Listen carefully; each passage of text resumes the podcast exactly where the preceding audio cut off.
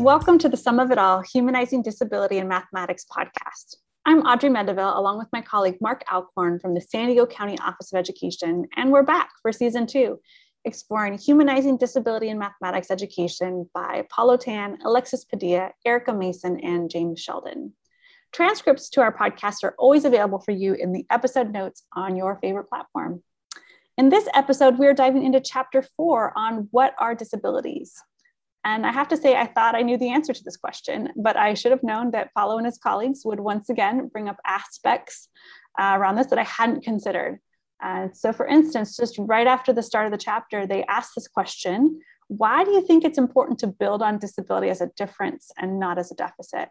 And I really think that just pushes us right off the gate to think about when we put out a definition for what we think disability is, um, what does it sound like? What are the words we use? And I have to admit that my first take on that came off with someone who can't see, someone who can't walk, someone who can't, um, with that fill in the blank, filling in the different disabilities there. And that that deficit viewpoint is, um, is really problematic. So how do I shift my thinking into thinking around it instead as just a difference? And how do I still um, think about that in a way that empowers individuals, um, but acknowledges the differences and the beauty of those differences? Wow, Audrey, uh, great points. You know, it really, you're taking me back to that word normal. You know, the word seems to just push us toward the idea of deficit. And because the deficit is, you know, when we use the word deficit, that's like what we're saying, it's la- this is what you're lacking to be quote unquote normal. So what I'm wondering is like, once we discard that word normal, um, we, we can start to acknowledge variability. And that can lead us to this idea of uh, valuing identity. I think that's really, um, really, really good advice to think about how we discard that word of normal. How do we get rid of that in our mindsets of holding up these um, imaginary measuring sticks to each other? There's mm-hmm. a quote on page uh, thirty-nine that talks about that if we think about disability as a natural variation among people, rather than pathology or tragedy, that disability becomes one of many, um, among many identity markers that people may claim. And that just reminds me of that idea of having an identity marker or an identity wheel and thinking about all the different parts of who you are and how that all together informs how you view the world and how you interact with communities and um, how, how you feel about your identity. Um, so it really made me think about how we could then leverage the idea of differences instead of saying that there's some normal, um, mm-hmm. normal marker there. Yeah, Audrey, uh, a moment ago, you used that word tragedy. And boy, that was a word that gave me pause in, in this particular chapter. Um, there's a quote on page thirty-nine, and here's what it says. To pretend not to notice a person's particular embodiment in the world is to dismiss her way of being as too tragic to acknowledge. And I think that when I think of the word tragedy or tragic in this context, the thing I really appreciate about that is it really makes me stop and pause and, and consider this whole uh, thing that we're discussing here and, and really consider how are we viewing our students? Because that word tragic is something that makes me really reevaluate myself and say, am I looking at a particular student in that way?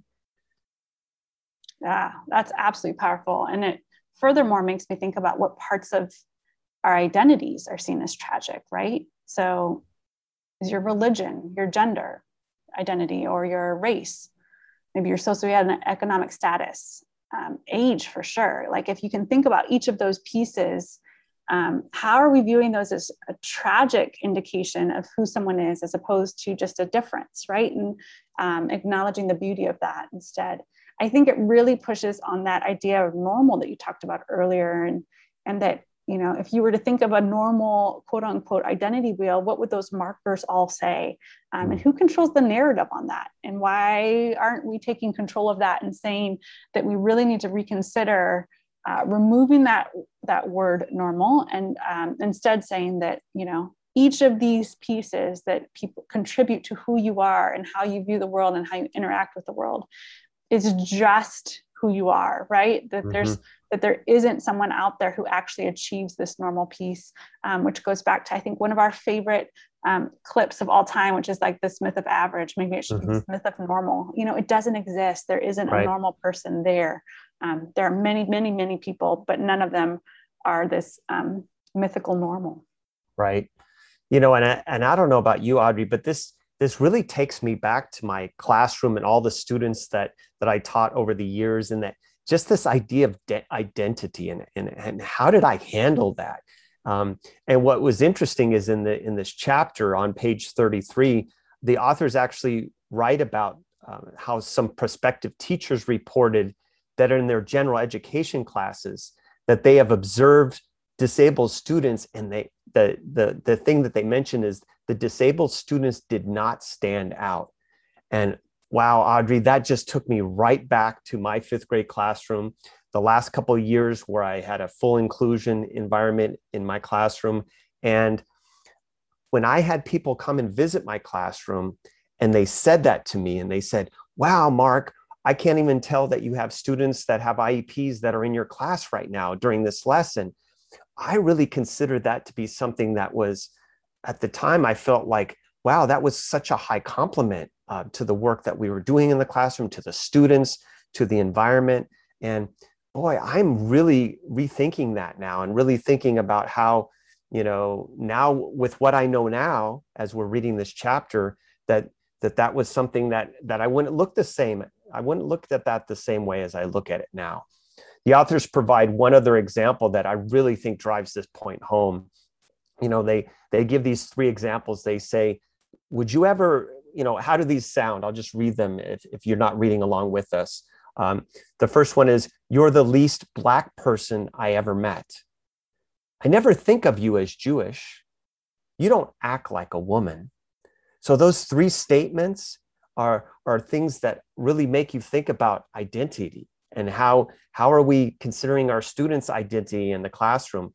And is it really okay for us to say, we didn't notice the students with disabilities and we didn't notice that they were in the classroom?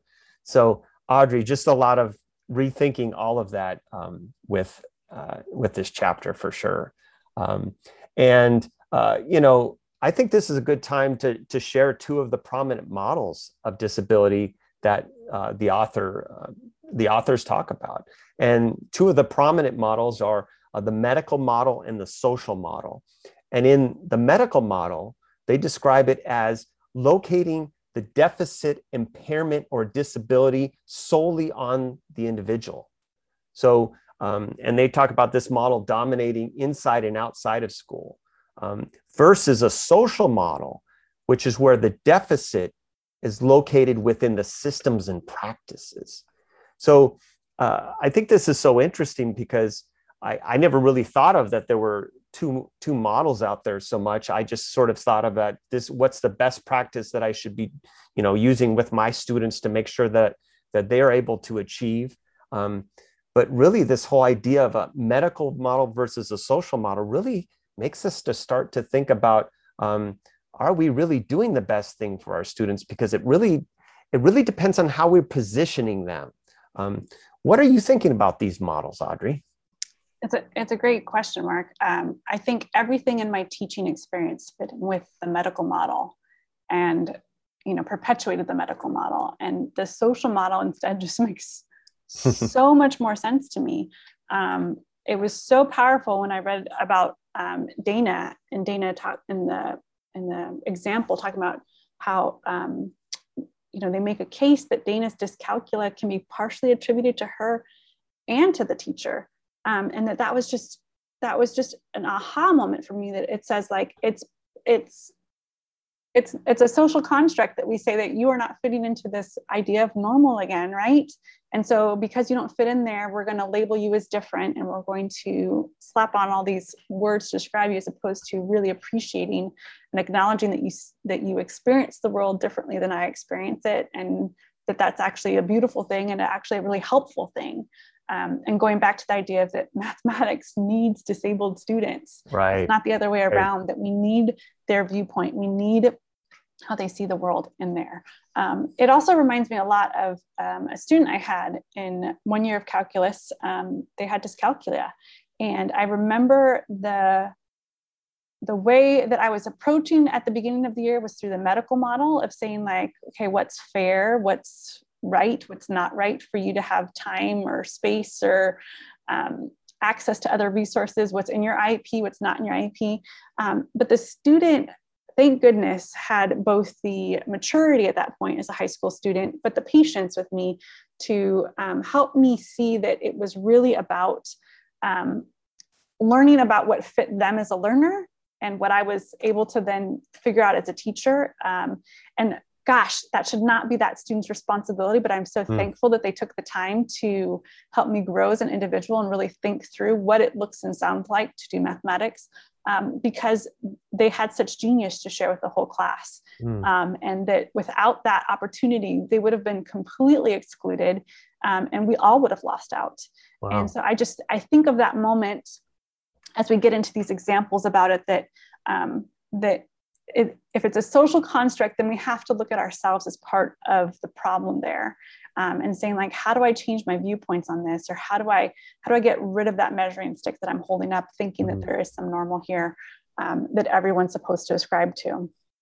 Yeah, that's, that's a great point. And you know what you're making me think of too here, Audrey, is that, you know, it starts to become a little bit of an overwhelming process of sort of like considering all the things that that I may not be doing right and, and everything. And on page thirty-six, I just really appreciate the authors reminding us that there's no intention of inequity here uh, with, with the overwhelming majority of teachers. I mean, and so one of the things that I've been thinking about is it seems like this is not about caring. This is about blind spots. Like it's not about a lack of caring. It's about a blind spots. I mean, we, we both shared a couple uh, today that, you know, of, of things that we just didn't know. Um, and, uh, you know, it's, it's something that we need to just continue to learn about and to, to look for our, our next steps and things that we can do um, to impact the system and, and, and uh, do, do right by our students. Um, and so the thing that I'm, I'm thinking about that authors start to talk about that, that may be one of these next steps is has to do with the I E P goals. And, you know, what I've been thinking about is that this idea of the, the, the narrow view of mathematics um, that, that happens when we have particular assessments, uh, diagnostics, and so forth. A lot of those things support that narrow view of mathematics, and it really limits kids in being able to share their brilliance at times. And you know what I was thinking about? I was thinking about this question. How much brilliance can be shown by any student if, if what they're sharing is mimicking from their teacher? So in other words, if if what we have in assessment, in an I E P, uh, if those particular goals we have for our students, if our goal for them is to see, are you proficient at mimicking? It made me think about like, wow, how limiting is that? And how could we possibly see that they're brilliant? Because I don't think you or I, Audrey, would maybe even consider that be a measure of brilliance, to be like, wow, you're such a good mimicker. Man, that's brilliant.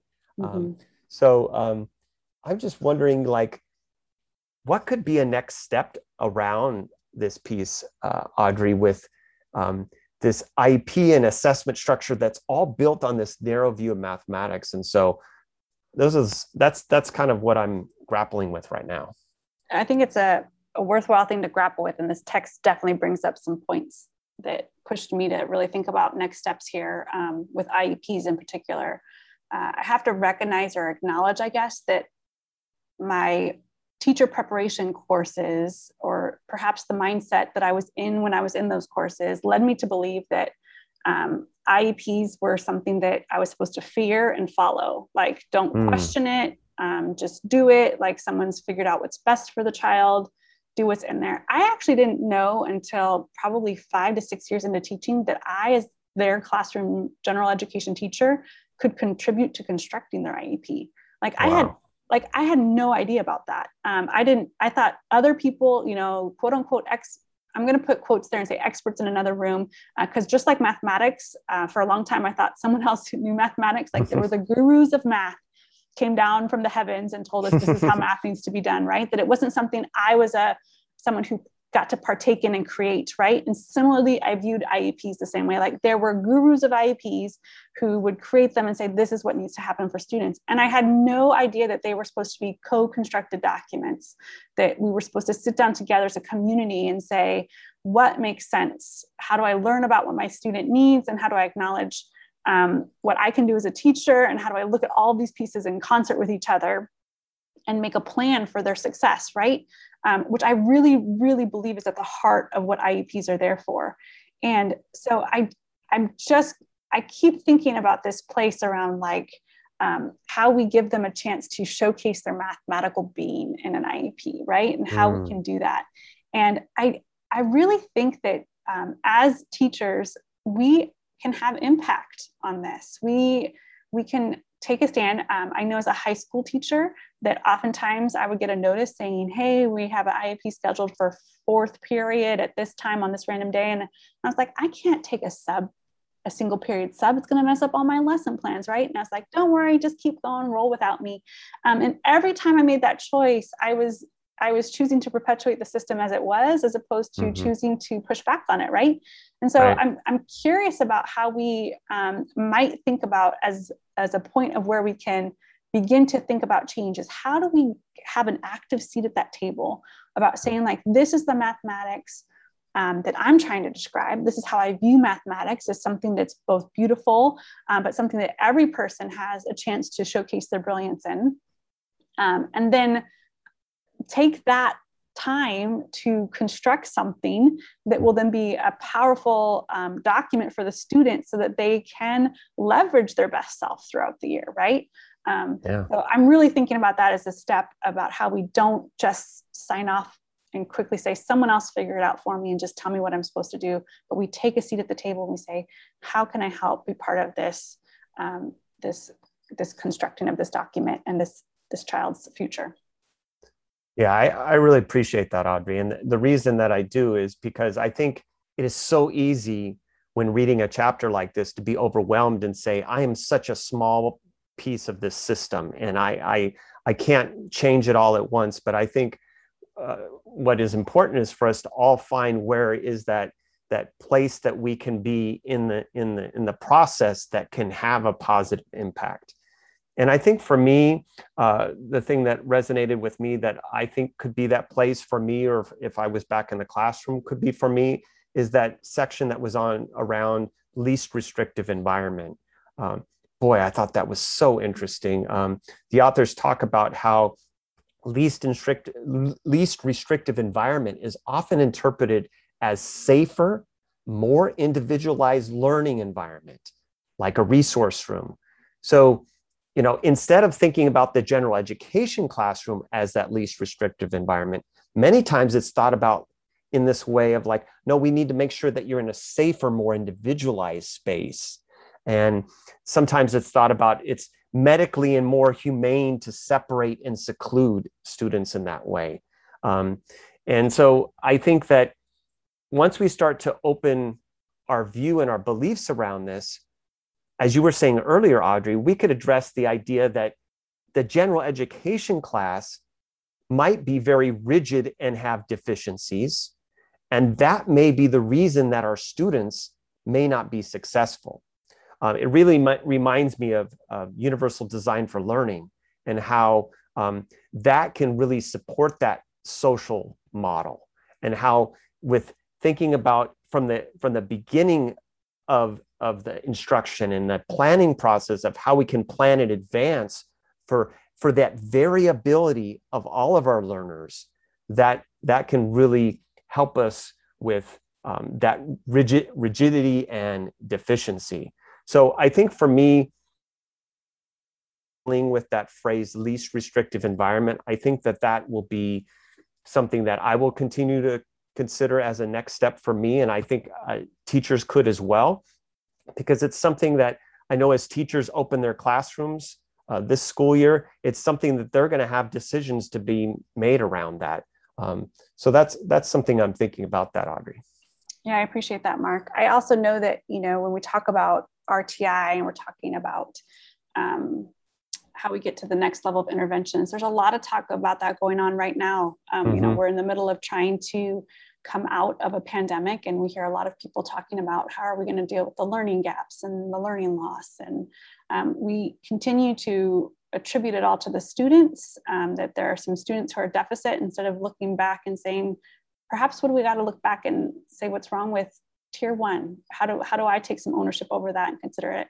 And I think it goes back to an earlier comment you made around blind spots. Like you and I, um, in reading this chapter, are uncovering some of our own blind spots.